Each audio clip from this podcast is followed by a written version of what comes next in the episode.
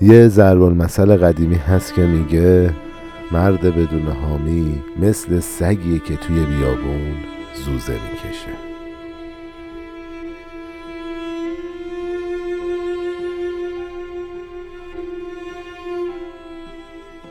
مرگا به من که با پر تاووس عالمی یک موی گربه وطنم را عوض کنم. سلام من مشتبه شایسته هستم و این اولین قسمت از اپیزود ششم پادکست ایران و انقلاب هست که در تاریخ شنبه چهاردهم آبان ماه 1401 منتشر میشه. من یه توضیحی بدم با توجه به اینکه مطالب اپیزود ششم خیلی زیاد بود ما تصمیم گرفتیم که دو قسمتش کنیم. قسمت اول رو این هفته منتشر می‌کنیم و قسمت دوم هم که هفته بعدی منتشر خواهد شد. همونطوری که می‌دونید پادکست ایران و انقلاب با بررسی انقلاب های موفق در تاریخ ایران می‌خواد ببینه که یک حرکت اعتراضی چطور به یک انقلاب منجر میشه و باید چی کار بکنیم که یک انقلاب موفق شکل بگیره و مردم به خواسته های خودشون برسن. اما همونطوری که می‌دونید توی قسمت قبلی ما به بررسی تنش های سازمان غیر طبقاتی پرداختیم و دیدیم که چه شرایطی بین اصناف و سایر سازمان ها حاکم بوده. اما توی این اپیزود می‌خوایم بریم تو دل این حوادث و وضعیت نیروهای مسلح کشور رو بررسی کنیم و ببینیم که ستیزهای طبقاتی چه تأثیری توی بدنه اصلی اصلی ساختار نظامیمون داشته.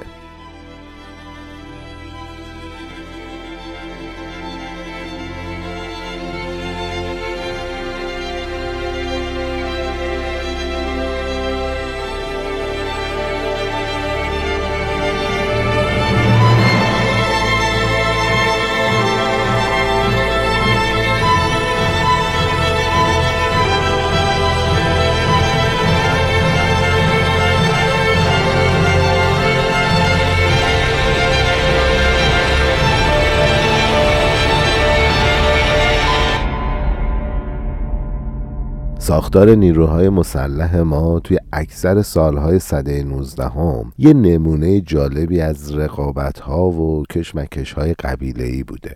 ببینید پروسه جذب سرباز و نیروهای تدافعی ایران اون موقع اصلا شباهتی به امروز نداشت. یعنی اینکه مراحل جذب افراد نظامی و سربازای کشور امروز با همه مشکلات و ایرادایی که بهش وارده نسبت به اون زمان خیلی مدرن و پیشرفته به نظر می‌رسه.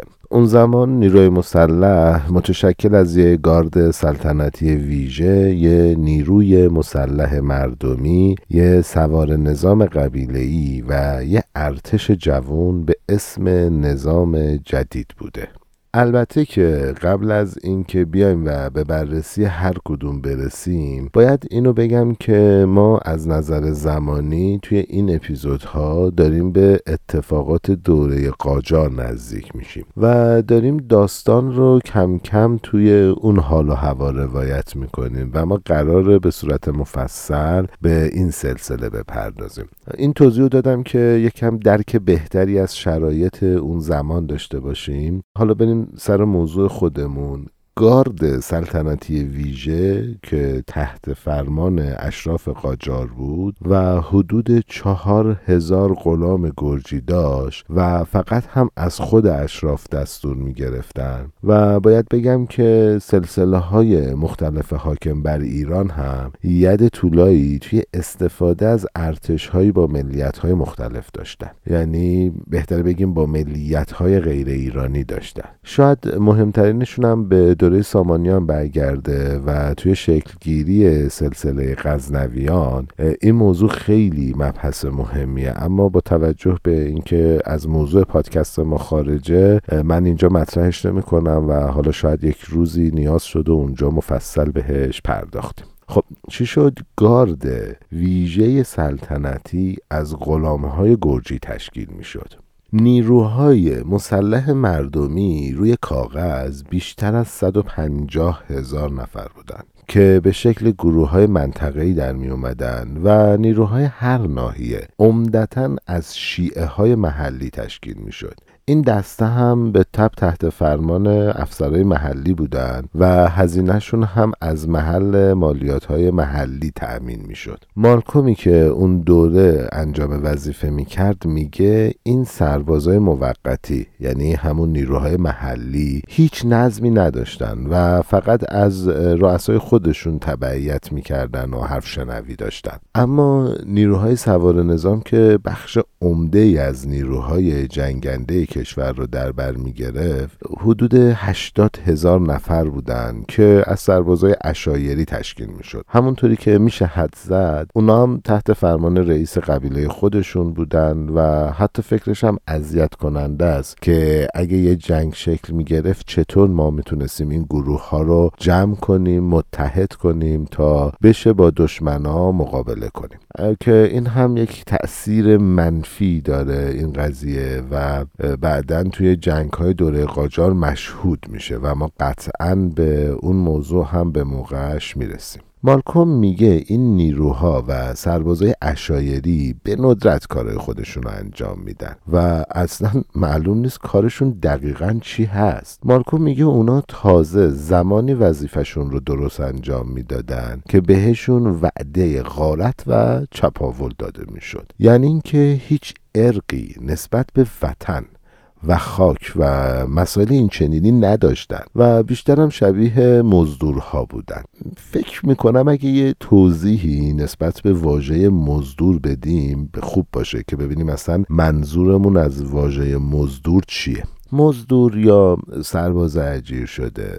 به افراد نظامی یا شبه نظامی میگن که بدون انگیزه های ملی و مذهبی و فقط به ازای پول و دستمزد می جنگه و البته که یکی از قدیمی ترین مشاغل تاریخ هم به حساب میان حالا شباهت ها رو ببینیم. اونا کار خودشون رو درست انجام نمی‌دادن مگه اینکه موقعی که بهشون اجازه قارت و چپاول داده می‌شد. پس بیشباهت به مزدورا نبودن. یه تفاوت داشتن. اونم این که اونا مجبور بودن انجام وظیفه کنن و نمی‌تونستن بگن چون پولی نیست ما هم نیستیم و خدافز و یه جورایی باید این کار رو انجام می‌دادن. و البته که باید پیروزم می‌شدن دیگه. چون اگه پیروز نمی‌شدن طبیعتا پولی هم گیرشون نمی اومد جیمز موریه میگه که هنگ ها و دسته های نظامی قبیله ای هویت های خودشون رو داخل نیروهای سلطنتی هم حفظ می‌کردن.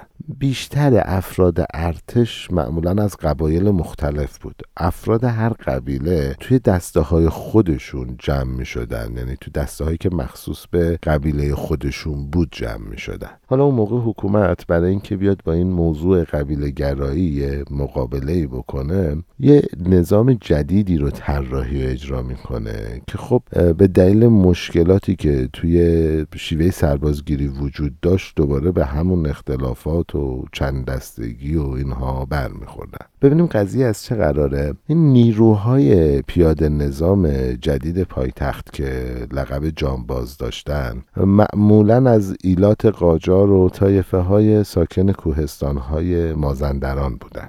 اعضای نیروی پیاده نظام جدید آذربایجان هم که بهشون سرباز می‌گفتن از ایلهای مختلف محلی بودن. مالکوم میگه همه هنگ ها ترجیح می‌دادن فرماندهشون یه افسر اروپایی باشه تا اینکه یک افسر ایرانی از یه ایل دیگه رهبریشون کنه. البته موریا هم این قضیه رو تایید می‌کنه و میگه با حالا صحبتی که با یه سری افسرهای اروپایی داشته متوجه میشه که سربازهایی که از ایلهای سرگردان آذربایجان بودن با هم ارتباط طایفه‌ای برقرار می‌کردن. و معمولا هم سر هر موضوع ساده و پیچیده از همدیگه حمایت می‌کردن. پس احتمالا میشه حد زد که اینجور وقتها یه شورش های داخلی هم بین اونها دیده می‌شد که خب این هم خودش یک مشکل دیگه ای می‌شد روی مشکلات قبلی که ما در رابطه باهاش صحبت کردیم یعنی روی اون چند دستگی های عجیب و غریب.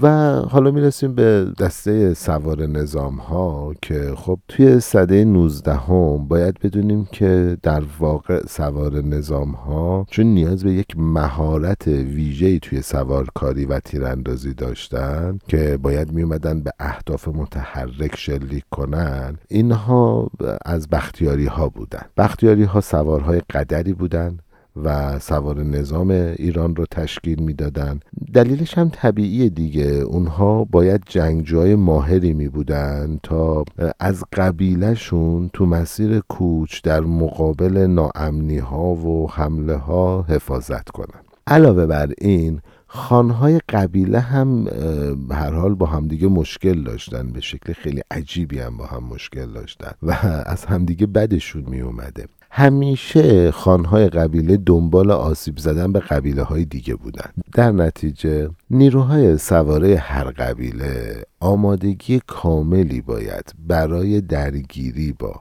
نیروها و قبیله های دیگر رو داشته باشه. این همه اختلافات هم البته برمیگرده به همون جناهبندی که قبلا با هم صحبت کردیم دیگه دو طایفه چهار لنگ و هفت لنگ. و البته میشه گفت خانواده های حاج ایلخانی و ایلخانی که توی اپیزودهای قبلی توضیح مختصری در رابطه با اینها دادیم. حالا اگه بخوایم بیایم یه نگاه جزئی تری به داستان بختیاری ها داشته باشیم توی دهه 1220 یا همون 1870 میلادی یه آدمی به نام محمد تقی خان که رئیس ایل کیانرسی بختیاری بود با متحد کردن ایل چهارلنگ و شکست دادن هفت لنگ ها ادعای ایلخانی می‌کنه. و یه آتیش اختلاف قدیمی رو بین این دوتا خانواده بزرگ شعله ورتر می‌کنه. اما خب اون موفقیت و پیروزی ها خیلی طول نمی‌کشه. طبیعتا مقام های دولتی از قدرت گرفتن یه همچین آدم هایی میترسن و با حیله های مختلف میان این آدم رو به دام میندازن و از دور حکومت خارجش می‌کنن. جعفر قلی خان که رئیس ایل زراسوند هفلنگ هست. حالا من واقعا امیدوارم اسم این ایلا رو درست بگم چه اون کیانرسی چه این زراسوند رو.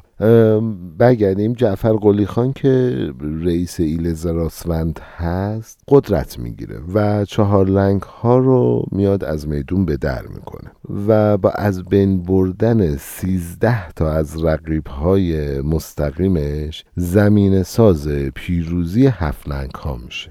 و در نهایت هم بعد از اثبات قدرتش جایگاهش رو میده به پسرش به نام حسین قلی خان. خب به خاطر اینکه پیچیده نشه یه بار ببینیم چی شد. محمد تقی خان میاد چهار لنگ ها رو متحد می‌کنه و هفت لنگ ها رو شکست میده. افراد حکومتی میان محمد تقی خان رو سرنگون می‌کنن و جعفر قلی خان رو از طایفه هفت لنگ میارن و قدرت رو دست می‌گیره. اونم وقتی که ایلخانش شکل می‌گیره جای خودش رو میده به پسرش یعنی حسین قلی خان.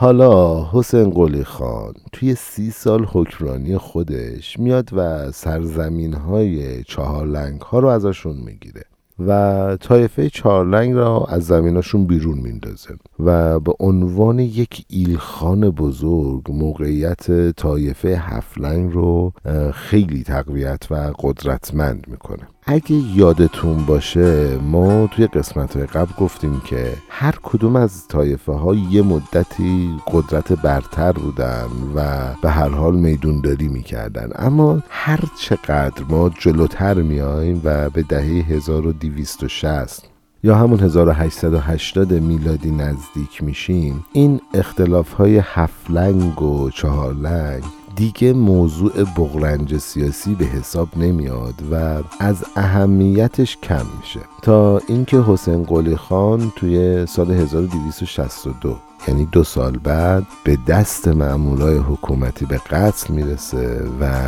این شروع یک جنگ بزرگ رو ادامه داد.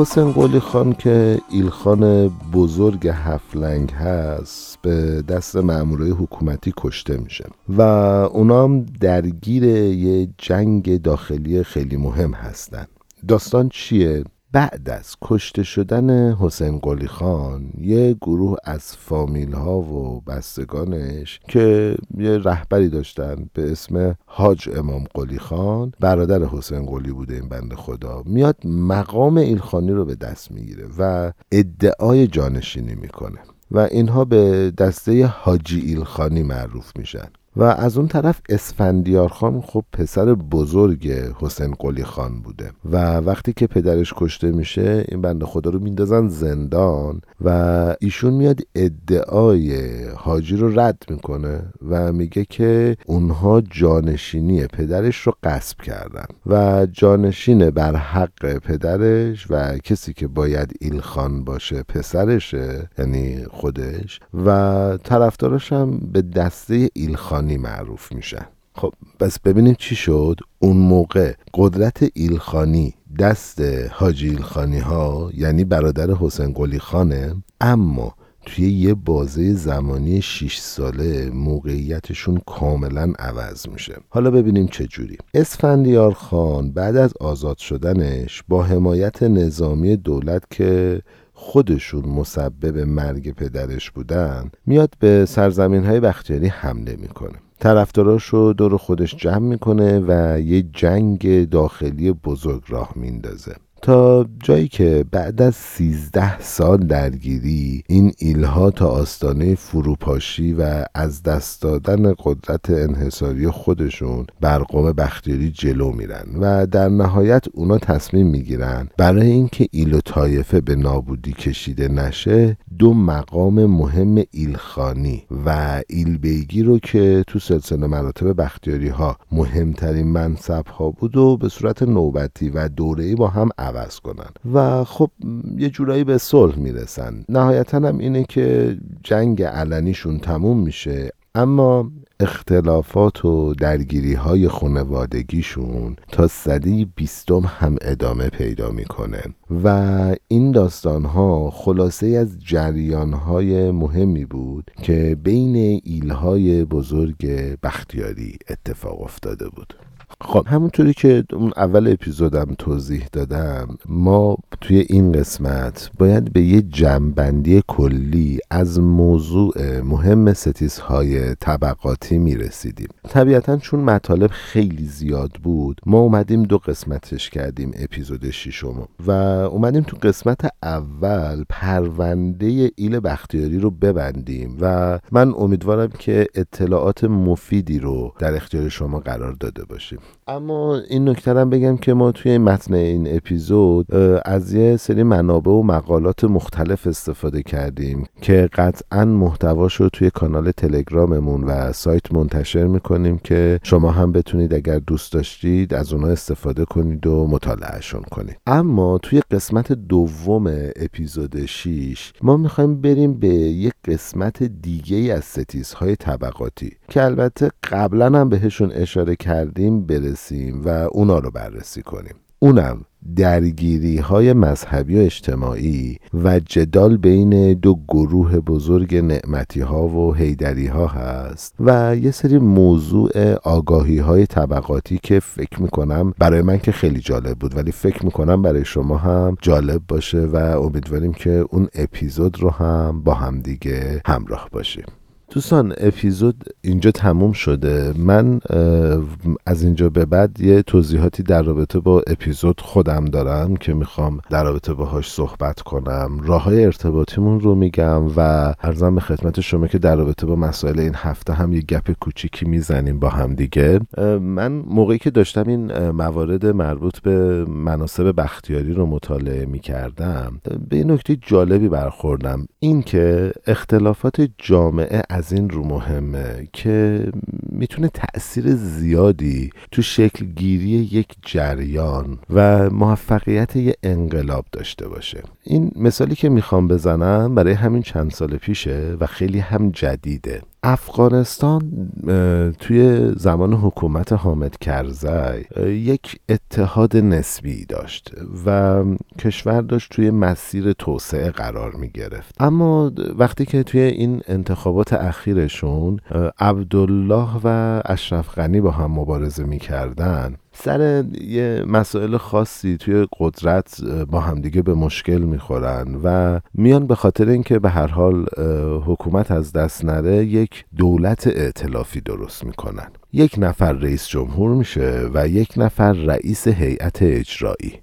خب اختلافات زیاد این دو گروه باعث میشه که تمرکز دولت از مسائل داخلی و خارجی به هم بخوره و همش درگیر این اختلافات باشن. در نهایت خب طالبان از این فرصت استفاده می‌کنه و توی دو قسمت جنگ داخلی که از شرق افغانستان شروع می‌کنه و جنگ خارجی که خب همون مذاکرات دیپلماتیک هست پیروز میشه. و آمریکا هم که منفعتش رو توی خروج از افغانستان می‌بینه از دولت قانونی هیچ حمایتی نمی‌کنه و حکومت به راحتی به دست طالبان میفته ما تفاوت‌های فرهنگی زیادی با افغانستان داریم. البته که شباهت‌های زیادی هم داریم. اما می‌خواستم بهتون بگم تأثیر این شرایط اختلافات چقدر می‌تونه توی حکومت‌ها ماندگاریشون کارآمدیشون زیاد باشه و می‌تونه روی جریان‌هایی که منجر به یک انقلاب میشن تاثیر بگذاره. من راه های ارتباطیمون هم بگم. ما کانال تلگراممون at sign HMPC underline ایران و انقلاب هست که با Q هست. من لینکش رو توی توضیحات اپیزود قرار میدم. و صفحه توییترمون هم در واقع at sign ایران و انقلاب دوباره با Q هست که اونجا هم می‌تونید ما رو دنبال کنید. کانال ما توی Castbox فعال هستش. برای مشکل گوشی های اپل هم کارامون انجام شد. در واقع ما داشتیم شماره رو توی امریکا تهیه می کردیم یه مقدار این زمان بر شد برامون register کردن ایمیل امریکایی و تهیه شماره. یه ذره برای ما زمان بر بود. چون می‌خواستم valid باشه و از این واسطه نمی‌خواستیم تهیه کنیم. فکر می‌کنم که دیگه این هفته واقعا مشکل اپل پادکستمون هم حل بشه و احتمالا برای اینکه راحتی توی دسترسی داشته باشیم ما از طریق پادکست هم منتشر کنیم که اگر این اتفاق افتاد حتما توی اپیزودهای بعدی به اطلاعتون میرسونیم.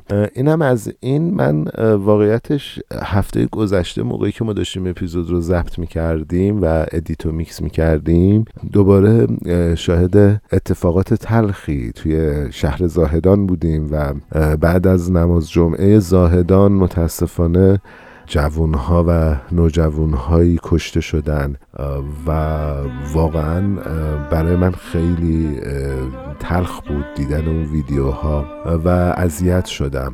هنوز هم میگم هیچ چیزی مهمتر از اتحاد نیست. همینطور که توی کتاب های چرا ملت ها شکست می‌خورن و در دولت های کارآمد اومده هیچ دولتی با نشنیدن مردمش نمی‌تونه کارآمد بشه و اساسا حکومت ها با شنیدن نافرمانی های اجتماعی کارآمد میشن با اصلاحاتی که در اثر نافرمانی های اجتماعی انجام میدن کارآمد میشن. سرکوب نافرمانی اجتماعی نتیجهش چیزی جز خشم بیشتر و فرو خفته شدن بغض و این خشم نخواهد بود و نتیجه خوبی نخواهد داشت. من هنوز هم امید دارم نخبه های جامعه شناس ما و نخبه های اجتماعی ما در سیاست به یک تدبیری از جنس آزادی و احترام به همه عقایدها برسن و ما بتونیم یک دوران خوب و یک ایران آباد رو داشته باشیم و به سمت یک حکومت کارآمد و یک دولت کارآمد و ایرانی پایدار حرکت کنیم. از اتفاق این هفته ها همچنان غمگینیم. ما رسالتمون آگاهی دادن هست و این روزها با سختی تموم داریم. این مطالب رو تولید و منتشر می‌کنیم تا به سمت یک ایران آباد بریم و سهمی توی توسعه و آبادی ایرانمون داشته باشیم. با سختی تموم دل روزگارتون خوش. خدا نگهدار.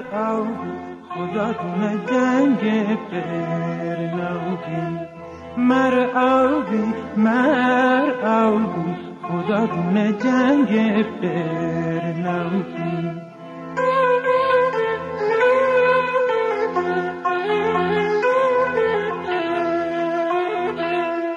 دشمن کل پوسی خدا دونه لنگاس ملاری نه تری جنگ بکنی خدا دونه با بختی یاری مرزور مرزور. خدا دونه دورس ناجوره مرزور مرزور.